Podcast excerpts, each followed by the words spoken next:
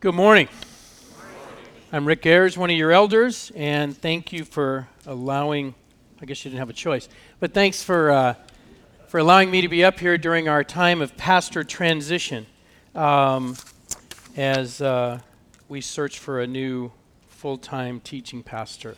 Today I want to go through, uh, we, we went through all of Isaiah last week, um, the first uh, 39 books and we went through some history of the prophets and those kind of things. But today I want to go through specifically Isaiah 53. I asked you last week um, to read Isaiah 53. How many did that? Can you bring the lights up in the? There we go, just a little bit. Wayne, and then and then Wendy, and I'm just kidding. I have a special gift for you guys. So, um, anyway, thanks for doing that. As we go to Isaiah 53, actually we start in Isaiah 52, and if you bear with me, I just want to read this through so we know where we're at. If you guys want to open your Bibles to Isaiah 53, it's page 818 in my Bible. Isaiah 52. You want to put the slide up, Devin? There we go. See, my servant will act wisely. He will be raised and lifted up and highly exalted. Just as there were many who were appalled at him, his appearance was so disfigured beyond that of any human, and his form marred beyond human likeness. Verse 15 So he will sprinkle many nations, and kings will shut their mouths because of him. For what they were not told, they will see, and what they have not heard, they will understand. Starting in chapter 53, next slide. He grew up. He grew up like a tender shoot and like a root out of the ground. He had no beauty or majesty to attract us to him, nothing in his appearance that we should desire him. He was despised and rejected by mankind, a man of suffering and familiar with pain. Like one from the people who hide their faces, he was despised, and we held him in low esteem. Verse 4 Surely he took up our pain and bore out our suffering. Yet we considered him punished by God, stricken by him, and afflicted. But he was pierced for our transgressions, he was crushed for our iniquities. The punishment that brought us peace was on him, and by his wounds we are healed. Verse 6 We are all like sheep, have gone astray. Each of us has turned our own way, and the Lord has laid upon him the iniquity of us all. Next. Verse 7 He was oppressed and afflicted, yet he did not open his mouth. He was led like a lamb to slaughter, and as a sheep before its shearers is silent, so he did not open his mouth. By oppression and judgment he was taken away. Yet you, who of his generation protested? For he was cut off from the land of the living. For the transgression of my people he was punished. Verse 9 He was assigned a grave with the wicked and with the rich in his death, though he had done no violence, nor any deceit with his mouth. Yet it was with the Lord, it was the Lord's will to crush him and cause him to suffer. And though the Lord make his life like an offering for sin, he will see his offspring and prolong his days and the will of the Lord will prosper in his hand. Um, after he has suffered, he will see the light of life and be satisfied. By his knowledge, my righteous servant will justify many, and he will bear the iniquities. Verse 12 Therefore, I will give him a portion among the great, and he will divide the spoils of the strong, because he poured out his life unto death and was numbered with the transgressors. For he bore the sin of many and made intercession for the transgressors. Is that it? 12. Yes. Nope. Yep. Thank you. Sorry. It's early. I've only had nine cups of coffee. All right. So, Isaiah 53. This is the chapter and verses in Scripture that convinced me once and for all that the Lord was real, that God was real. 30 years ago. Um, read the New Testament uh, read all this stuff, and then I started reading about, boy, if this Bible stuff is true, there must be something here. And then you find out the Dead Sea Scrolls from Qumran, where the shepherd boy found the scrolls, and Isaiah is what they found. And what they found almost completely, they had 17 grammatical errors to what we know today in Scripture. So to me, that was very convincing. And then I stumbled across Isaiah 53, and I thought, here's a man who 700 years before Christ prophesied his death. And for me, that was very convincing that not only was God real, um, and the uh, prophet Isaiah was real, but that Scripture was what it said it was.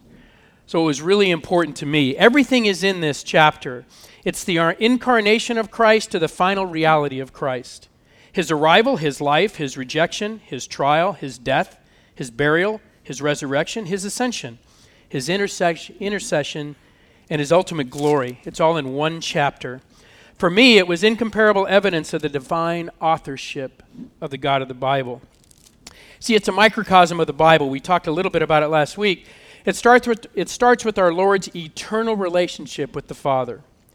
It descends all the way down into Christ's humiliation, his incarnation, his rejection, and finally his execution. Then it goes back up to the empty tomb on Easter and the justification for many, including us. Then his intercession and his glory and his final kingdom. It's all in chapter 53. No wonder Isaiah, especially chapter 53, is quoted in 15 of the 27 books of the New Testament. It's in Matthew, Mark, Luke, and John. It's in the Acts, it's in Romans, it's in 1st and 2nd Corinthians, it's in Galatians, Ephesians, Timothy, Titus, Hebrews, 1 Peter, and 1 John. The apostles knew their Bible, didn't they? 15 books of the 27 in the Old Testament. So, the question we have, and I always had here um, early in my walk, and even really today, we ask, why do the Jews reject Christ? Do you agree with me that this pretty much depicts who Jesus was? And you read it and you say, I, I, I can't believe it. Well, the next slide says, because their religious system is set up so that they go about to establish their own righteousness. Paul says in Romans, since they, the Jews, did not know the righteousness that comes from God, they thought to establish their own. They did not submit to God's righteousness. Christ is the end of the law so that there may be righteousness for everyone who believes. Understand, there's two religions in the world. Of course, there's more than that. But biblically, there's two religions the religion of human achievement and the religion of divine accomplishment. Either you do it for yourself or God does it for you, and you do nothing to earn it. Lexi just sang beautifully, and boy, is that pregnant woman can sing. Right? Is that awesome or what? She just sang about amazing grace. You could sing before you were pregnant, by the way. Um, it's either grace or works theology. See, there's a difference between the New Testament Jews and true Christians. In the Jewish faith, they don't think they need a Savior. We do, don't we? And we know we do. We understand it.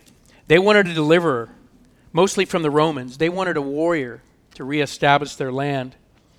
Isaiah answers that question of why they rejected in the 53rd chapter. I really want you to understand this. This chapter deals with the deity of Christ, the humanity of Christ, the life of Christ, the rejection of Christ, the humiliation, the death, the resurrection, the intercession, and the glory of Christ. It's primarily not a prophecy about Christ. You guys are thinking, what is he saying? This chapter is a promise of the future salvation of Israel. It is also promised in Ezekiel 36, verse 24. It's promised in Jeremiah 31. It's promised in Romans 11, 25 through 27, where it says, So all of Israel will be saved. What you have here is an amazing part of Scripture that gives us the statement that the Jews will make in the future all of Isaiah 53, when they look on the one, Jesus Christ, that they've pierced, and they finally get it right. It's a stunning portion of Scripture. But how did they miss it? See, it's many times, uh, I don't know if Tim Nugent's here, but he's, we talked about this last week during coffee. He's a detective, or whatever he is for the DOD. I just know I'm paying his salary. So um, I make sure he knows that. But, but you look at a person, when, when you're investigating someone, and you, you look at a person and you say, okay, this person's guilty, and all the facts have to fit that this person's guilty. That's dangerous, right? Instead of gathering the facts and letting it take you where the truth is. Well, the Jews had decided that this was about them, this was about their suffering. So they already decided, and then they pulled all the facts in. And many times I'll sit there and talk to a Jewish brother or sister and, and, and explain this, and they'll say, No, I know it looks like it, but we just don't believe that way. Folks, we do that in ourselves in our own Christian life. We need to be very careful to follow the scripture, follow the author's intent, not our own. We can make scripture say pretty much whatever we want, right? You ever see anybody take a scripture out of context? Never. Right? Never. We do to justify our own lifestyle many times. And we, we have to stop doing that. This is what the Jews did. They were looking for a conqueror. Well, Jesus didn't come from an elite people, he didn't come from royalty. He had no education. He was unimpressive. His family was unimpressive. His town was unimpressive. What good comes from Nazareth? His background was unimpressive. His origin was contemptible. They could not process the fact that the Messiah, God in human flesh, the great king long awaited, would come that way. Born in a manger, in a stable, attended by shepherds who were the bottom rung of the social ladder. Very unimpressive and despicable. And then they said, you know, when he grew up, he had no stately form or majesty that we should look upon him, nor appearance that we should be attracted to him. Nothing about him was royal, nothing about him was regal. He had no persona, he had no presence. And then his end was really contemptible. If you look in your Bibles on chapter 53, verse 3, he was despised and forsaken of men. You know who those men were? The leaders of the Sanhedrin. Because they did not want to give up their power. They despised him. They despised his origin. They despised his presence. They despised him in the end. They called him a man of sorrows. Nobody gave him honor, and nobody gave him respect. He had no one powerful in his life that mattered. He hung with a bunch of ragtag nobodies from Galilee, seven of whom were fishermen. Talk about the bottom of the barrel. Not for you fishermen, I'm sorry. The rest were uneducated Galileans, and the only non Galilean in the group, guess, Judas Iscariot. Jesus was the kind of person you turned your face away from. That's why they rejected him. Let me tell you this it got ugly from there. We all know the Hebrew word for G- Jesus, right? Yeshua. The Jews shortened it to Yeshu. Yeshu means let his name be blotted out or obliterated forever. They just did not want anything to do with this man. Verse 4 says, um, is that basically the doctrine of atonement? 53 4 um, says, Surely he took up our infirmities and carried our sorrows. This is about being the scapegoat that I talked to you about a few weeks ago in Leviticus 16. He picked up all our sins, he loaded them on himself, and hauled them away as far as the east is from the west. First Peter says, He bore his own body for our sins. That's called atonement. Then you have his sacrifice. He was pierced through and crushed for our sins. In other words, to satisfy God. God needed a sacrifice. That's what propitiation means. He was a sacrificial satisfaction to God. He paid the penalty for our sins. See, this is the true doctrine of salvation. He doesn't die a moral influence, does he? And he doesn't die a martyr. A martyr dies singing praises to God, whether they be lit on fire or pierced through. Christ died as a substitute for all of us. And verse 7 is crazy. How does he know? How does Isaiah know he'll go silently? How does he know he won't defend himself? Innocent sufferers scream about their innocence, don't they? Some of you are reading the book of Job. I talked to you this last week. Job doesn't go quietly. Job says, Why? Why me? Why are you doing this? Guilty sufferers cry out for forgiveness and mercy. Read the Psalms, especially 32 and 51. See, the Jews came along and decided this chapter was about them. They didn't want it to be about the Messiah, so they made it about them. The first question you ask is since when have, has, have the Jews been a silent sufferer? Right? 800 years before this, The Jews are just quietly walking around, along for 40 years in the desert. Right? Why? Why me? Why'd you take us out of Egypt? Why did you do this? Where's our food? Sounds like a lot of us. Why? So the Messiah will come. He will be God in human flesh. He will be high, higher, and highest, just like the seraph said in Isaiah 6. He will be rejected because of his, such, because of his humble beginnings, his unimpressive appearance, and his horrific ending. They will reject him through history until the day the Spirit of grace is opened by God Himself and the light comes on to the Jews. And they look on the one they pierced and they mourn for him. And the flood of cleansing is open to the Jews because they will look back on the cross and they will see it for what it was. It was their opportunity, and it will be their opportunity again, according to Scripture. In verse 9, we now get past his death.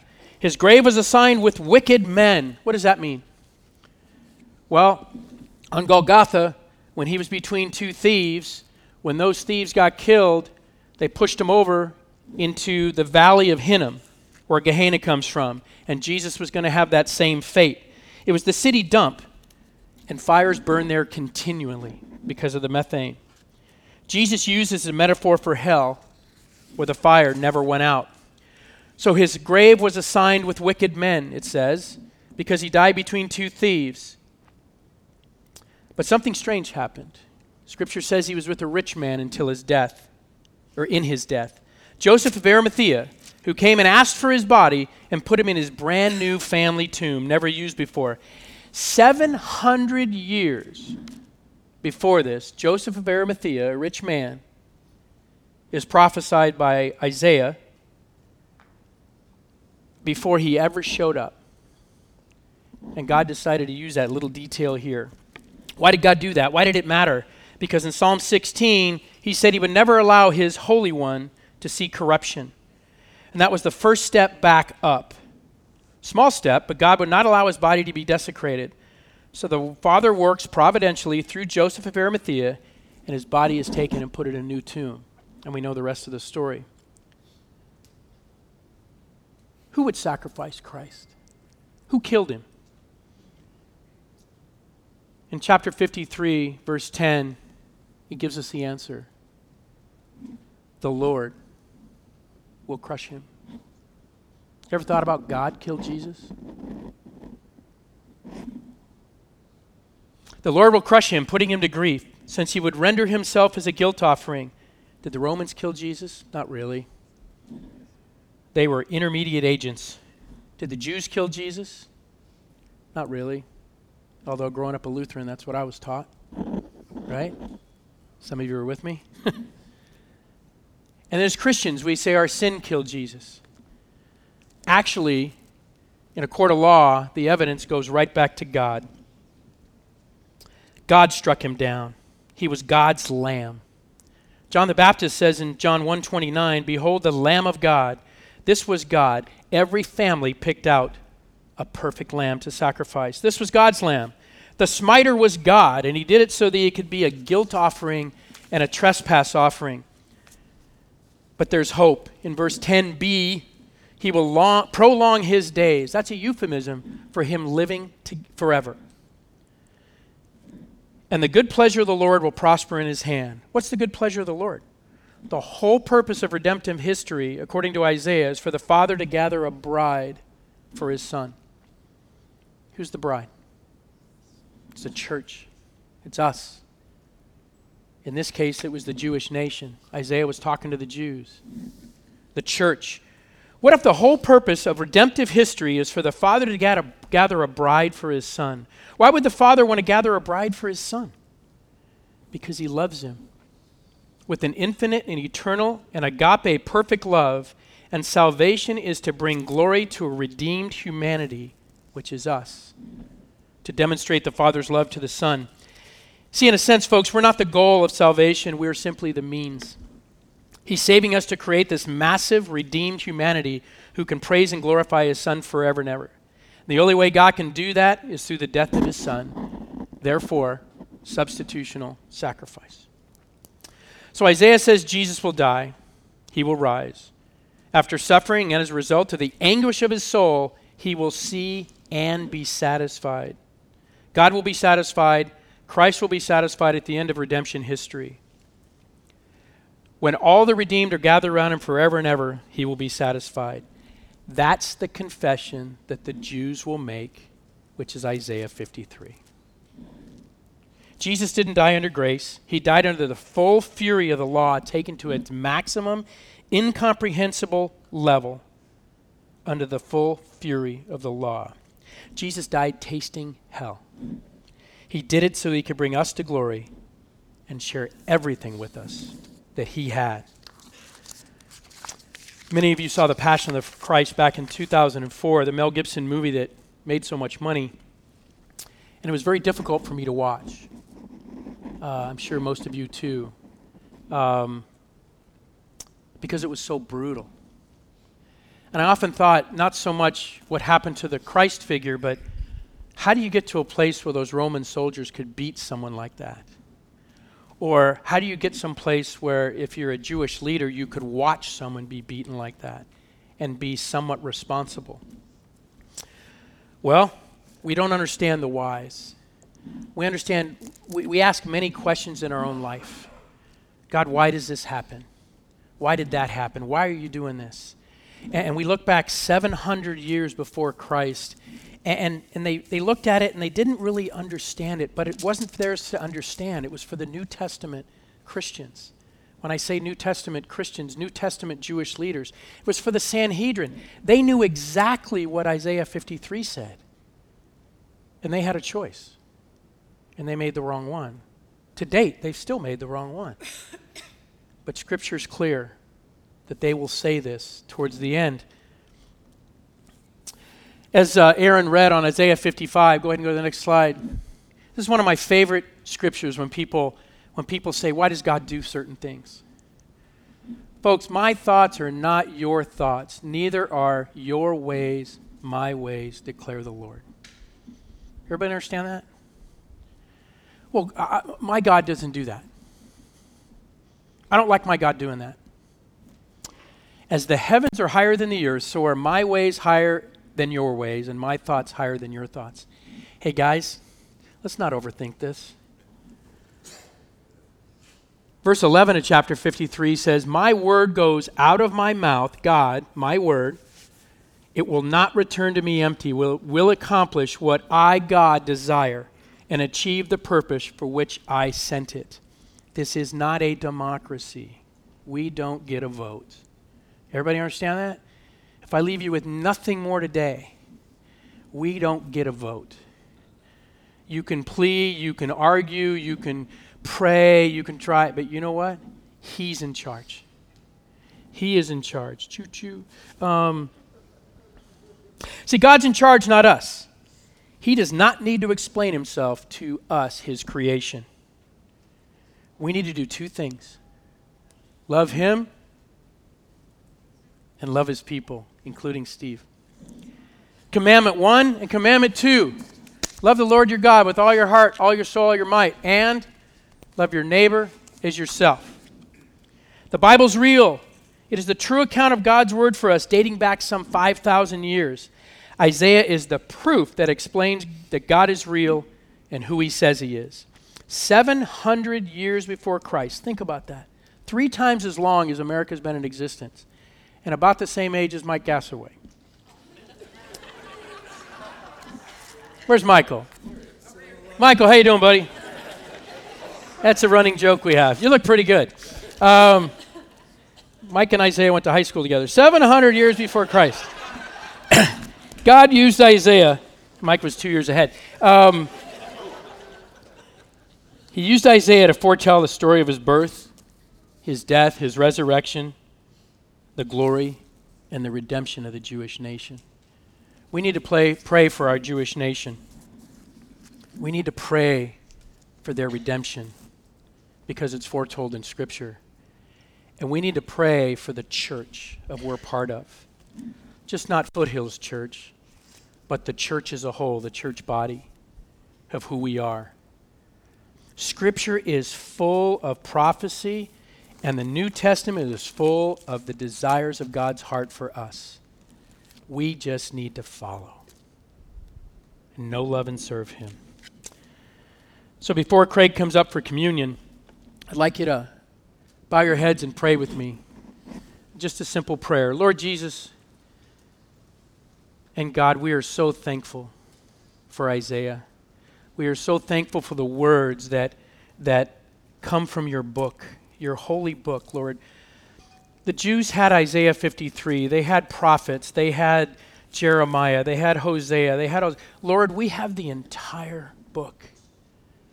As true Christians, Lord, we need to understand and know this entire book so we can follow your ways, not our ways. We can follow your thoughts, not our thoughts. Lord, you're the great Redeemer. You are the one who's in charge. But Lord, let us not get in the way of your plan, but just get on our knees and pray to you of what you want us to do, what us to do.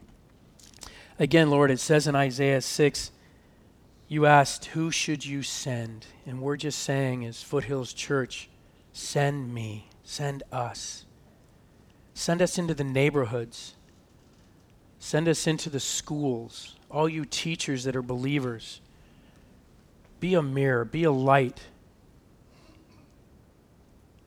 All you people that are out there in the community, be a light in darkness. Tell, your, tell about your faith. Lord, that's what you want from us to know, love, and serve you, and to love our neighbors as ourselves, Lord. So as we come up before communion, Craig's going to just give us the words of, of who you were, your body and blood broken and shed for us, Lord. We just want to be open to that and just understand exactly what happened on the cross and what you did for us. And all God's people said, Amen.